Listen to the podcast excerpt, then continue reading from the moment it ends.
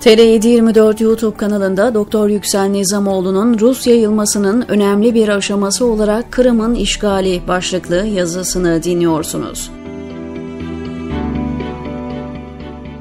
Osmanlı Devleti 16. yüzyılda Ruslarla mücadeleye başlamış ve 17. yüzyıl sonlarından itibaren yaşanan savaşlar Bolşevik ihtilaliyle sona ermişti. Rusların Karadeniz'e egemen olma ve Balkanlara doğru genişleme siyasetinin ilk hedeflerinden birisi olan Kırım'da başlayan mücadelelerse önce Kırım Hanlığı'nın bağımsız olması, sonra da bölgenin Rus işgaline uğramasıyla sonuçlandı. Türkiye Selçukluları Alaaddin Keykubat döneminde Kırım'ın Sudak limanını ele geçirmişler ve böylece Anadolu ile Kırım arasında bağlantı kurulmuştu.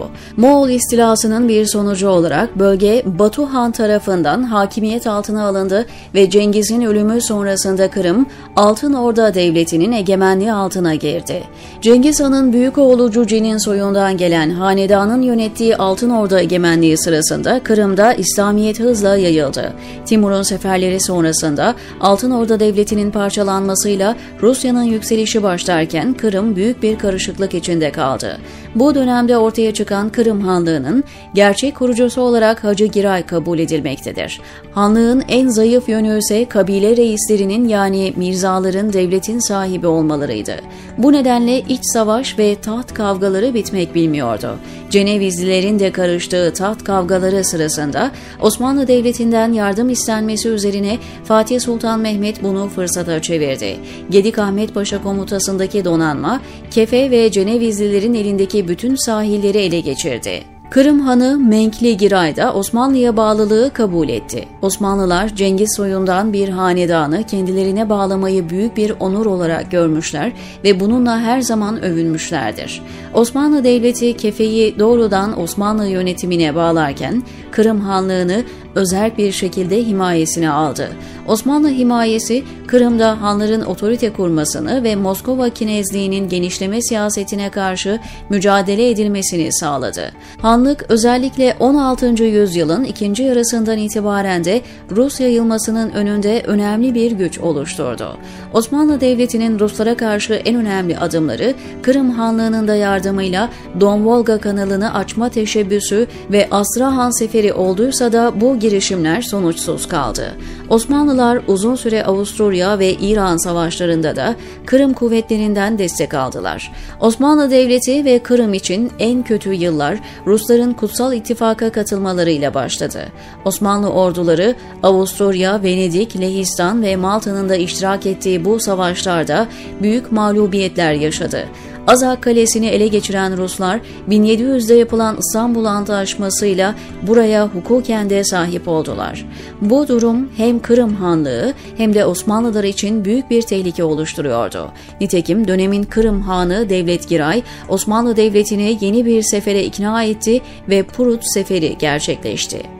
Bu seferde Sadrazam Baltacı Mehmet Paşa komutasındaki Osmanlı ordusu Prut Nehri kıyısında Rus ordusunu tamamen yok etme gibi tarihi bir fırsatı Sadrazam'ın öngörüsüzlüğü ve Rusların verdikleri altı araba dolusu ağır rüşvetler nedeniyle değerlendiremedi. Halbuki bu sırada Rus çarı 1. Petro her ne talep edilirse vermeye hazır durumdaydı hatta esir edilip İstanbul'a gönderilmeyi beklemekteydi ağaç kabuklarını soyup yiyen Rus kuvvetleri, Kırım Hanı'nın muhalefetine rağmen top ve tüfekleri bile alınmadan serbest kaldı. Baltacı ise İstanbul'a döndükten sonra hakkındaki iddialar nedeniyle malları müsaade edilerek sürgüne gönderildi.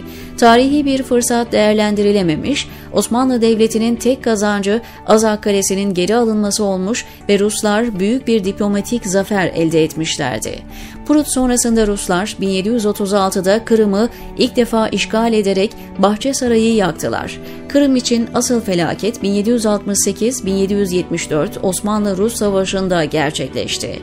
Ruslar 1771'de Kırım'ı işgal ettiler ve Kırım Hanı 3. Selim Giray zorlukla İstanbul'a kaçabildi.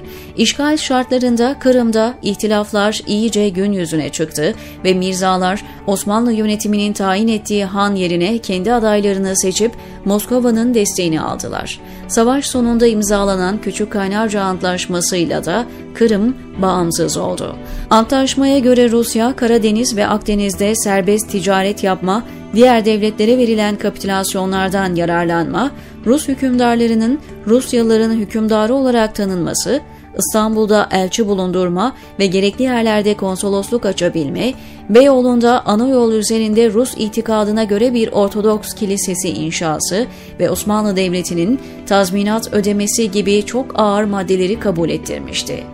Dönemin Rus çariçesi 2. Katerina'nın şimdiye kadar böyle bir antlaşma yapılmamıştır diyerek memnuniyetini ifade ettiği antlaşmanın en ağır maddesi ise Kırım'ın Osmanlılardan ayrılarak bağımsız olmasıydı. Hanlar Kırım Tatarları tarafından seçilecek ve her iki devlette yönetime karışmayacaklardı.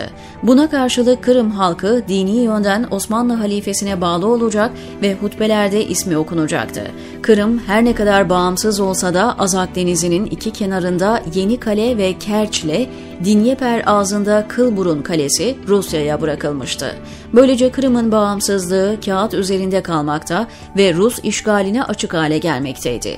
Osmanlıların da Özye'ye sahip olmaları ve hilafet maddesi onların da burayı yeniden kendilerine bağlamak istediklerini gösteriyordu. Bu durum Kırım'da büyük bir mücadelenin başlamasına neden oldu. Bağımsızlık sonrasında Müslüman halkın çoğunluğu ve ulema Osmanlı tarafında yer alırken beylerin bir kısmı Rusya yanlısıydılar. Bu durum kısa bir süre sonra taht kavgaları sonucunda Rus yanlısı Şahin Giray'ın Han seçilmesiyle sonuçlandı. Şahin Giray, Batı medeniyetini almak ve devleti Rusya örneğine göre örgütleyerek Kırım'ın Petros'u olmak istiyordu. Bu amaçla reformlara başlayınca halkın tepkisiyle karşılaştı. Müslüman halkın Rusları hedef alması ve İstanbul'un da taht kavgalarına karışması üzerine Rusya, Şahin Giray lehine devreye girdi. Ortaya çıkan kaostan dolayı Müslüman halk Kırım'ı terk ederek göç etmeye, Rusya'da onların yerine Hristiyan nüfus yerleştirmeye başladı. İki devlet arasındaki savaş ihtimali bir süre içinde olsa Osmanlıların Şahingiray'ın hanlığını tanıdığı Aynalı Kavak tenkihnamesiyle ortadan kalktı. 1779. Antlaşma sonrasında Küban Türkleri Şahingiray'a karşı ayaklanınca bu sefer Rus generali Potemkin, Kırım'ı doğrudan işgal ederek çoluk çocuk demeden Müslüman ahaliden 30 bin kişiyi katletti ve Kırım Rusya'nın bir vilayeti haline getirildi. 1783 Osmanlıların halkı Müslüman olan bir coğrafyayı Rusların hakimiyetine bırakması kabullenilecek bir durum değildi. Kırım'ın kaybıyla İstanbul'da doğrudan Rus tehdidi altına giriyordu. Bu nedenle Rusya ile yeni savaşa girişen Osmanlılar yine ağır bir yenilgi aldılar ve 1792'de yapılan Yaş Antlaşması'yla Kırım'ın Rusya'ya ait olduğunu tasdik ettiler. Rusya bu yolla Osmanlı Devleti'ni ortadan kaldırma yolunda en önemli adımlardan birini atıyordu. Dönemin hükümdarı Çariçe II. Katerina'nın bu ideali kendisinden sonraki Çarlar tarafından da devam ettirildi. Bir türlü durdurulamayan Ruslar 1828-1829 savaşında batıda Edirne'ye kadar geldikleri gibi doğuda da Erzurum dahil olmak üzere doğu vilayetlerini işgal ettiler. 1877-1878 savaşında da doğuda aynı yerleri işgal eden Ruslar batıda ise Ayasofyanos'a yani bugünkü adıyla Yeşilköy'e kadar geldiler. Rusların Kırım'ı işgali sonrasında bölge halkı kültürel ve ekonomik baskılar nedeniyle büyük kitleler halinde yurtlarını terk etti. Benzer manzaralar Rus yayılması nedeniyle Kafkaslardan Balkanlara kadar geniş bir alanda Müslüman halkın göç etmesine ve Anadolu'nun bugünkü demografik yapısının oluşmasına zemin hazırladı. Kırım'ın diğer talihsizliği ise Tatar halkın Sovyetler Birliği döneminde yaşadığı sürgünler oldu. Gerek Çarlık gerekse Sovyet dönemi Rus politikaları sonucunda 1989 nüfus sayımında Kırım'daki Müslüman halk toplam nüfusun %2'sine düştü. Osmanlı Devleti 1. Dünya Savaşı'nda da Rusları durduramayacak ve Rus ordusu Erzincan'ın batısına kadar bütün Doğu Anadolu'yu işgal edecektir. Bu toprakların kurtuluşu ise ancak 1917'de Rusya'da yaşanan Bolşevik ihtilaliyle gerçekleşecektir, diyor Yüksel Nizamoğlu TR724'deki köşesinde.